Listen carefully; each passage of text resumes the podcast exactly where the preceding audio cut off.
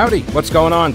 Thanks so much for listening to the podcast. It is heard live every day, by the way, from noon until 3 on WBT Radio in Charlotte. And if you want exclusive content, invitations to events, the weekly live stream, my daily show prep with links, become a patron. Go to thepetekalinershow.com.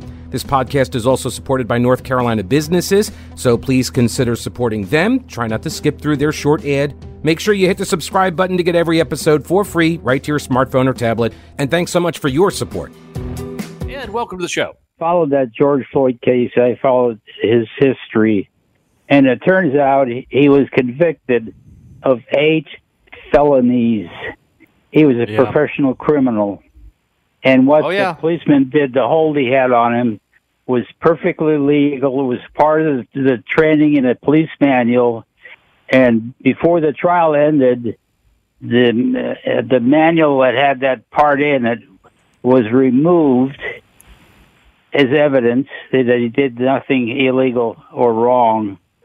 And the police, in even small towns here in South Carolina, I talk to them and they won't do a damn thing if somebody's doing something because if the if the guy pretends like he got injured by the policeman grabbing him, the policeman will be fired, and the guy will groan that he has been injured bodily, and he'll sue, and the, the government will give him money. And in New York, it's even worse. I talked to a man from New York. He finally got out of the police force there. He said everyone wants to quit. I'm talking. This is two years ago, and he was a black man. And he was a policeman, a very good policeman, and he believed in applying the law. But he had to leave because he was not allowed anyone stealing anything or committing a crime, he was not allowed to touch him. He could only follow them and report to the police department where he was and ask for more help. And then when the judge finally hears the, the, the case, the judge just dismisses the criminal. That's not America. That's anarchy. Total anarchy produced by the current administration. Well, Ed, there's actually a new there's a new documentary out that kind of sheds some light on this matter. Uncomfortable though it may be to many, but it will be exactly in line with what you just said. It's called The Fall of Minneapolis.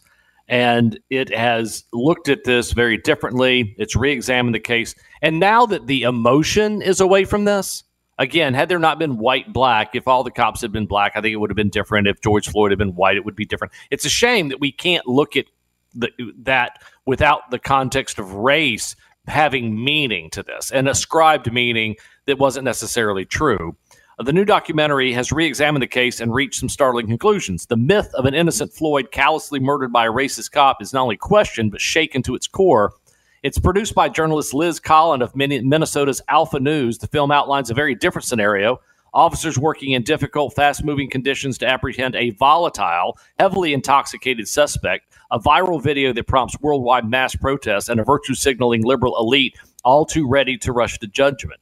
And ac- as academic and New York Times contributor John McWhorter, who is black, commented, we were lied to. The whole way we think about George Floyd is wrong, including the way I thought of him. And I had no idea that Derek Chauvin didn't kill him.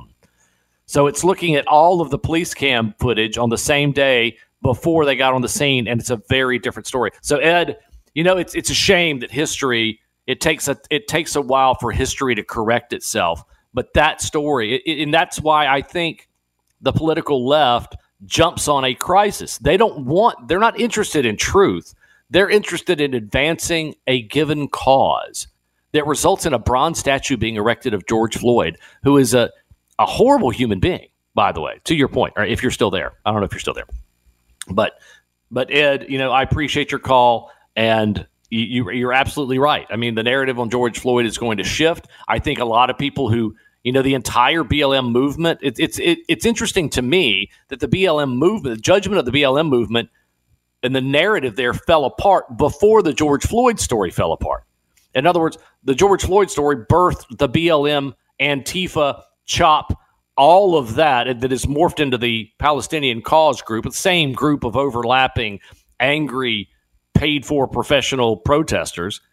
But but the narrative of BLM fell apart, and we saw the waste, fraud, and abuse there, and we saw how people took advantage of people to advance cause because it was in their best in it was they were successful the more people were angry. So always beware of groups that necessitate having money because they're angry. It's one thing if you have a cause. If you believe taxes should be lower and you're going to fight and raise money to fight tax policy, that's one thing. But if you're doing it because they're all evil, now evil, whatever. Uh, Grant, welcome to the broadcast. How the heck are you? Well, thanks for taking my call. Yes, sir.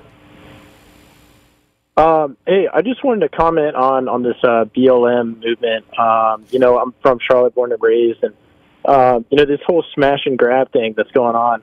Um, you know, people can't even defend their own stores and their merchandise, and um, you know when they try to intervene, they get in trouble for it. And I just think it's uh, pretty asinine. So, just wanted to comment on that. I, I uh, Grant, you're absolutely correct, and, and, to believe there's not a co- the, the other weird part about that is to believe that there's not a cost for that. So if a store in Charlotte gets broken into by a flash mob, remember when flash mobs were fun? Like everybody would show up and they would dance or do a dance or sing a song or something like Flash Mob for Christmas Carol. Really cool stuff. But now it's a highly structured, organized smash and grab. So they organize it, structure it, and execute it with a military style precision and hit. And then the stores, unfortunately, due to legal issues, due to not legal, but but but but they are quasi legal. They don't want their employees hurt either and they don't want to kill people because they'll get accused of being racist if they kill someone. So they, they have trouble defending their property. So what they do is they turn it over to insurance. Insurance pays them out, but ultimately those insurance rates go up. Ultimately, the price of goods and services goes up. So it, it is a punishment. Every one of those smash and grabs is a punishment to the rest of us in society. Or it gets even funnier. Not funnier, haha, but funnier, ironic. It is that in many communities where this transpires, they they have struggled mightily to get more goods and services into those given communities. And then the smash and grabs happen, like in San Francisco or in Charlotte for that matter. But let's go San Francisco first because it's actually much more present there. And those smash and grabs happen, and then those stores decide, you know what, it's not worth it to us. We're going to shut down. Then what happens? Then the same cadre of race baiting hate mongers go out and say, see, that store's racist because they won't open a store in a minority neighborhood. They never acknowledge the reasons why that store won't open. And the unfortunate reality is, as many stores that are looking to open in new places have to look at that. They have to look at the, the flash mob, the crime. They have to look at that, unfortunately. So until those communities start policing themselves in many ways from an action standpoint, it's going to continue to erode. And there's going to be a balkanization. There already is underway. People are moving with their pocketbooks. They're moving into different areas. They're they're balkanizing the nation by political thing, by political striations. You see that in North Carolina. You see that in Florida. You see it in Texas, even Kansas. But that that's not healthy for us. But it's because the people who lived there don't want to stay and fight. They're tired. They're worn out and they see that the people at the top don't care. I'm shocked. I'm shocked every day that there are people that still live in Chicago, Detroit, New York. Now, I don't mean that to be mean. I've been to all of those places. I remember reading stories years ago out about the South Detroit and how much of those neighborhoods that have been abandoned have been reclaimed by wildlife. There are wildlife living in a lot of abandoned buildings. There's raccoons and vultures and foxes and all sorts of critters that have moved in because it's just been abandoned. There's no there's no humans that are living in parts of it. It's like it's like a war zone. So until these people have some, if they continue to go down the path of saying everything's about race and continue to say everything's going down the path of well, blame the cops, you're you're never going to have a civilized society without law enforcement. You're not going to have a civilized society where laws don't matter. You're just going to be a bunch of anarchists, and it's going to get worse. It's it, unfortunately going to get worse in many of those communities because they don't value the law. I was just reading in the break about it's you know as Charlotte seems to be a little focused on the crime side. I, was kind of just kind of okay reviewing some things, and and the story on WBTV about a, a woman. So a woman was arrested in connection, and the headline just caught me. A woman was arrested in connection not with like you know five car break-ins, but 184 vehicle break-ins in Charlotte. According to the jail record, she faces 249 charges. I think she's the only person in the news that's facing more charges than the former president, including felony conspiracy and breaking or entering a vehicle. but 200, 164 different vehicles. And in, here's the other thing you know how old she is? She's 19. She's n- n- n- 19 years old. That's, I mean, think about that 184 vehicle break ins in the Dilworth area. She's booked, so she's an adult. She can be tried as an adult, but 190, she's 19 years old. So you can say, who failed her? You, you can say, okay, one, she's an adult, so she made her own decisions. But where, she was also failed in many ways at some point along the line. Her value system, uh, cries for help. I don't know. Parent, two parent, one parent. I would guess one parent. I don't know. I have no idea. Her background, nothing about her other than 184 vehicle break ins, 249 charges, and she's 19 years old. How do you detail spin that? I mean, as a former pilot, I would say that's a that's almost an unrec. I want to believe that there's hope for someone like that. I don't know where what kind of plea deal someone with 249 charges can get in Mecklenburg. 184 vehicle break-ins. That's that's astonishing that it took that long to catch her. 100. It's just un- unbelievable. At 19, even she would do 10 a month. be, that'd be 18 a year and a half. At, at, at I'm sorry, if you did if it was 10 a week, it would be you know a, it just unbelievable. So that's where you think as an unrecoverable tailspin. How do you reform someone like that? What hope does someone like that have? I want to believe there is hope for someone like that. Doesn't look like she killed anybody. Doesn't look like she committed a violent crime. Certainly, property damage, property crime. How many other? But there had to be a lot of other people involved in that criminal enterprise. A lot of other people had to be involved with that. But it's it, to me, it's more tragic than anything else that someone would find themselves in that kind of situation. So, uh, you know, and, and unfortunately, she's not alone. She's not alone in that one. So I don't know. I, I did want to get a little bit uh, into the John Fetterman situation. I don't want to belabor it. He's he's a senator from Pennsylvania. We have our own interesting senators here in North Carolina that are more concerned about being viewed certain ways when elections come up and then kind of staying out of the public eye for six years and then running again. And it's kind of that dance that they do. Uh, Fetterman, uh, you know, burst onto the national scene uh, former lieutenant governor of the state of Pennsylvania, I believe, and or mayor. He's a mayor in a small town. But but he obviously had some. He had a stroke right before, right after the primary. Runs against Mehmet Oz, an accomplished physician, very successful individual. Somehow finds a way to win, and then promptly checks himself into hospital for depression. Right after being in, clearly has trouble auditory processing and, you know, the prognosis for someone with with what happened to him wasn't and still isn't all that great. And so they did an interview with Politico, and there's two things about the interview that are interesting to me. One, he doesn't give a flying flip what you or anyone else thinks of him. He doesn't even care what his own party thinks of him. He's going to say what he's, and he's very, very good at trolling people. He's not quite as good as Trump at trolling folks, but he's pretty remarkable at trolling. So he's Democrat senator from Pennsylvania. And Politico sat down with him. Politico, the decidedly left leaning uh, folks, he still suffers from the auditory processing. So when they sat down with him, here are some of the questions. I, I want to just kind of look at the bias of Politico in asking these questions. He says, Are you surprised that so many progressives disagree with you in Israel? And he's not. He says, look, he said, I mean, of course, I expected there will always be diversity of opinions and that as long as things go, that the Democratic caucus might splinter more. I would be the last man standing to be absolutely there on the Israeli side of this with no conditions. Now he's using a pad to make sure he can process because he doesn't hear, he doesn't process what he hears that well, so he has to read it. But still, he stood there. So they go after him again, and so they're like trying to find a way to make him look more progressive in his progressive circles of Politico's readership. And they say, "Well, what about the prime minister, Benjamin Netanyahu? Should should he remain in power?"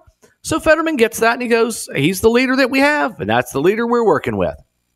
That's it. He doesn't say anything else. So they go, wait a minute, wait a minute. Politico still trying to get him to parse his words or at, answer a question the way they want him to answer it. And they go, and I can't believe they printed this box. Even some Israelis are frustrated with Benjamin Netanyahu. And he goes, to me, it's not a referendum on him. It's just what we have to do to stand with Israel. And I do agree with the prevailing opinion that Hamas must be destroyed. So Politico not to be out continues. And I can't believe again they printed their inane, insane bias here. But the next question, they were final question number four of all the questions to ask Fetterman, they're still on Israel. But should Netanyahu stay in power? Yes or no? He already answered that. They keep pounding him. He said, I don't have a vote in that. That's for the Israeli citizens to decide. They have much more at stake. But what I can say is, I believe that an overwhelming majority of Israeli citizens would want a senator standing with them and their right to destroy Hamas, and not somebody that would splinter or peel away when things continue and as more and more anti Semitism continues. So then, they go after him again. You have some newfound fans on the online right because you support Israel. I don't spend any time on Twitter. That's the truth. I encourage you. You can check my personal phone. I don't even go on Twitter if I had to. So, but it's amazing. So that they get completely flustered with him on his support of Israel, and to which he doesn't care. He doesn't care that it's Politico. And I, you, you, you have to. Does he not care, or does he not realize the consequences of that? But he doesn't care. He truly, I think, I think he cares about what he cares about. So then they went about Biden. They said, well, he's been kind of critical of Democrats, so let's go there. Uh, Biden's campaign hasn't announced any battleground staff in Pennsylvania. Should the campaign be more built out at your state since it's a swing state? He goes, I don't give anybody advice unless it's on fashion because you know he wears the hoodies and stuff, which I thought was hysterical. All I do know is that the president's going to win Pennsylvania. They go on and say, Well, we've talked about this months ago. You told me that you thought Biden would win Pennsylvania and win the overall election, but things have gotten worse. Trump is now ahead in polls. And this is Politico. You expect it to be some level of, these are just like fifth grade questions. Doesn't really matter. He says there's a whole lifetime in politics between now and next November. I'm not worried about it. And I'm very vocal about that. While Democrats that are being very critical about the president, I think he's still going to win.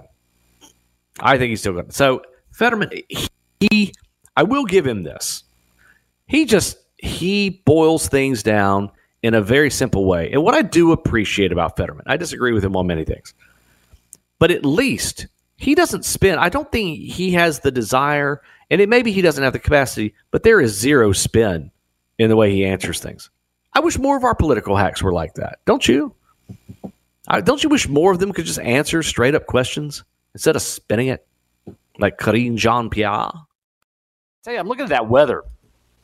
Man, it's, it's, as you know, cloudy or whatever, 62 degrees. The coast is fantastic. It's like 75 degrees and sunny and beautiful and perfect. It's heaven. But uh, Thursday, it's like winter decided that okay, Christmas you'll get a break, rainy, but you know what? We're moving on into winter here into January. It's going to be like 31 degrees Friday night, 28 degrees Saturday night, 29 on Monday. So in the highs in the low 50s, it's going to feel below freezing for all you wonderful charlatans. So just thought I'd throw that out there. So you're going to have to make sure those coats are still applicable. By the way, side note, I don't want to belabor this too much. The situation in Colorado, you're all familiar with by now. The Supreme Court there, partisan Supreme Court, in a 4 3 vote with three Democrats voting against it, decided to remove the president from the ballot. Excuse me, the former president from the ballot. So Trump not going to be on the ballot until the Supreme Court of the United States says this is probably not good and not legal. But Michigan had just the opposite happen. The Michigan Supreme Court rejected that argument and said, no, uh, we're not going to do that. And, and what's interesting about that is Michigan's actually a swing state. So Michigan could go Republican or Democrat next year. But don't what I find interesting is that the story from CNN talking about this, it, they're very upset that it didn't happen. Now, the, the the wildness to me is that Democrats, excuse me, not all. See, when we say Democrats, we talk about all. It's one of the one of the troubling things about having these kind of discussions. A, a big chunk of Democrats don't want there to be a race between a Democrat and a Republican or anyone else. They would love for it to be just an ascension that Biden doesn't face any significant opposition and becomes president for a second term even if he's part of the Walking Dead. I mean, they would just assume him be there. That no matter no matter what, no matter the issues, no matter uh, the situation with China and money and money moving around and millions of dollars that they can't really explain what they got it for, they don't care about that. What they do care about is they want to make sure he doesn't that he doesn't have an opposition that can beat him. Now, it's one thing to say, hey, I have better ideas. I mean, I've run for office before. I ran in a district that was three to one Democrat in, in, in the central part of the state. And you just had to give out give people an alternative. go out there and work for the issues now. Some things are so gerrymandered, it's not going to happen. I got very lucky. It was a time when our county had shifted, I, and, and it happened. And I got in, got in twice, but you had to work for it. And no, at no time did I say I really don't want my opponent to be allowed to be on the ballot. It never occurred to me. You know, that I don't want my opponent. Sure, I would love to win, but how hollow would a victory be if you didn't beat the best the other team had to offer? That's silly. I mean, that, but that's the way Democrats are. Thinking, well, we'll just take him off the ballot, and and so CNN's really upset that the Michigan court did not remove Trump Trump from the ballot. They're upset about that. CNN, and along those lines, what what do we have to say about what's going on in the media? Because you know, when Trump said fake news, we all it's kind of funny because now we all know what that means, right? He was kind of the first person to say it that way I mean, Rush Limbaugh and other talk show hosts, including myself, were always chagrined at the lack of depth of news and how news had become one, shallower, and two, more biased. We had seen this transition from CNN and headline. Remember when headline news and Bobby Batista and, and you could watch it? It was you, you pretty much felt like you were getting news, and then somehow it evolved. I, I think the evolution in my mind took place during the the Clinton in, through the Clinton years when when the left felt like they were unfairly attacked in the way Bill Clinton conducted himself and how dare they go after him and the whole Monica Lewinsky stuff and the, the impeachment Ken Starr. But Christian Whiton has a, a, nice piece. I believe it's a good piece over at sub. It's called Super Macro Substack, and I know you've never heard of it before, but it's but it's a great piece and it's worthy of being read. So we'll do that. The media has a growing problem. People aren't buying its lies. The implications of this reality are potentially huge as voters seem poised in 2024 to turn against the ruling progressive elites to a degree not seen since 2016. Start with the economy. The administration of Biden and its lick spittles in the media just don't understand why people aren't in love with Bidenomics. Take CNN, the once reputable, if left leaning outlet that became permanently hysterical and deranged when Trump was president. It reported in September, quote, What's the biggest problem with the U.S. economy right now? The vibes are off by almost any objective measure. Americans aren't doing much better economically than they were nearly three years ago when Biden took office. End quote. The left wing UK Guardian chimed in. The lack of confidence in the economy has many academics and politicians puzzled. End quote puzzled vibes or not, according to Real Clear Politics, 59% of Americans disapprove of the way Biden is handling the economy. The media points to gross domestic product growth and low unemployment, but both of those are juiced by federal deficit spending that will average a wildly unsustainable $1.9 trillion a year during Biden, Biden's term, and without which the economy would be in deep, deep, deep recession. The problem for Biden and the lying media is that cumulative inflation amounting to 17.4% from the time Biden took office through November of 23 will exceed 20% by the end of his term. Furthermore, these official numbers are phonied up, as anyone knows who has tried to buy food or acquire housing. Real prices paid by real Americans will likely be up more than 30% during Biden's term. Now, there's more to this, and I think it's I think it's germane. I think it's interesting. And I know many of you have listened to me. Oh, he's talking about Biden again. No, but this is this is real. This isn't like just chummed up. And why aren't we getting the kind of reality check from media the way we should be? This is more an indictment of media than it is Biden, by the way. All right. Do the current world events have you wondering whether we are teetering on the edge of catastrophe? Are you concerned it's going to reach our shores? Okay. So what are you doing about your concerns? Let me help. Carolina Readiness Supply at carolinareadiness.com. Whether you're looking to expand your emergency preparedness supplies or you have no idea where to even begin, Carolina Readiness Supply can help you. Food, water purifiers, tools, first aid kits, instructional materials, camping and hiking supplies even, because being prepared is just smart. Carolina Readiness Supply has 2,000 square feet of supplies and educational materials that you'll need for any kind of emergency in Waynesville and always at carolinareadiness.com. Veteran owned Carolina Readiness Supply. Will you be ready when the lights go out? CJ, welcome to the show. What's on your brain today? Uh, yes, uh, I'm wondering. Uh, this Bill Graham just came into the picture. I know he's an attorney. He's very smart, has a lot of money. How does he fare with uh, Mark Robinson and Dale Folwell? Well, you, you've got uh, three, four, you've got five people in that race. You've you've got uh, Andy. Gosh, I wish I remember Andy's last name right. Andy Wells, and he's also in there, former legislator. And you've got another gentleman whose name I don't recall right off the bat. But I, Bill Graham has money. He's he's got a team behind him. He's marketing himself you know the issue the issue with Bill Graham is he made his way onto the scene really years ago with stopping the gas tax from going up. He had some success. He really did have some success pushing the legislature to kind of slow down the gas tax gas tax progression. He ran for governor uh, in a huge group with Pat McCrory when Pat McCrory ran the first time, and you know, it, it, you know, didn't didn't win obviously, but but I think he sees that Mark Robinson has some issues that will haunt him through the campaign, and he didn't see someone who could be that second place and and rise to the occasion. So he felt that that Dale Folwell, though Dale Folwell probably is the most successful record excuse me, I would say he is. Dale Folwell has the most successful legislative record and success as a statewide treasurer, actually leading an organization. The lieutenant governor's office is a small office. It, it's just a handful of folks. And, you know, they're on the state board of education and they have other places. But Mark Robinson has made his way in the world by having these, you know, fire and brimstone speeches. He's a phenomenally uh, charismatic speaker. He really draws the grassroots to him, and that's where his mainstay. He's got he's got issues in his background that I think the left is going to have a field day with. Some of the anti-Semitic comments he's made, I think, will haunt him. I think Josh Stein, in particular, is looking forward to that engagement. So, who's racing it? I think it's Mark Robinson's to lose, mainly because they're keeping uh, his team is keeping a, a tighter grip on the things he says and limits where he says them uh, so as not to do more damage right now.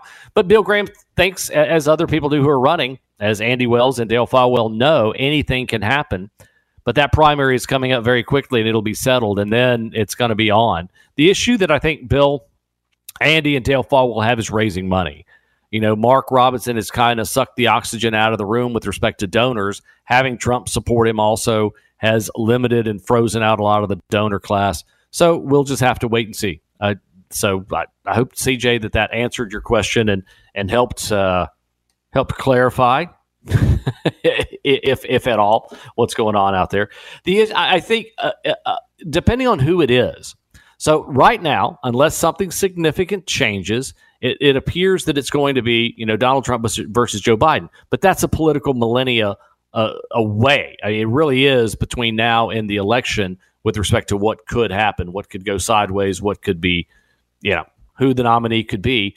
And Mark Robinson could benefit from that. And Mark, it's possible that Mark a lot could happen between now and then. We don't know. I mean, there's certainly a lot of questions that need to be answered, and we'll see how that all shakes out. So I, I, I know right now, if I had to make a prediction, if I were a betting man, I would say that Donald Trump and Mark Robinson are the ones on the ballot.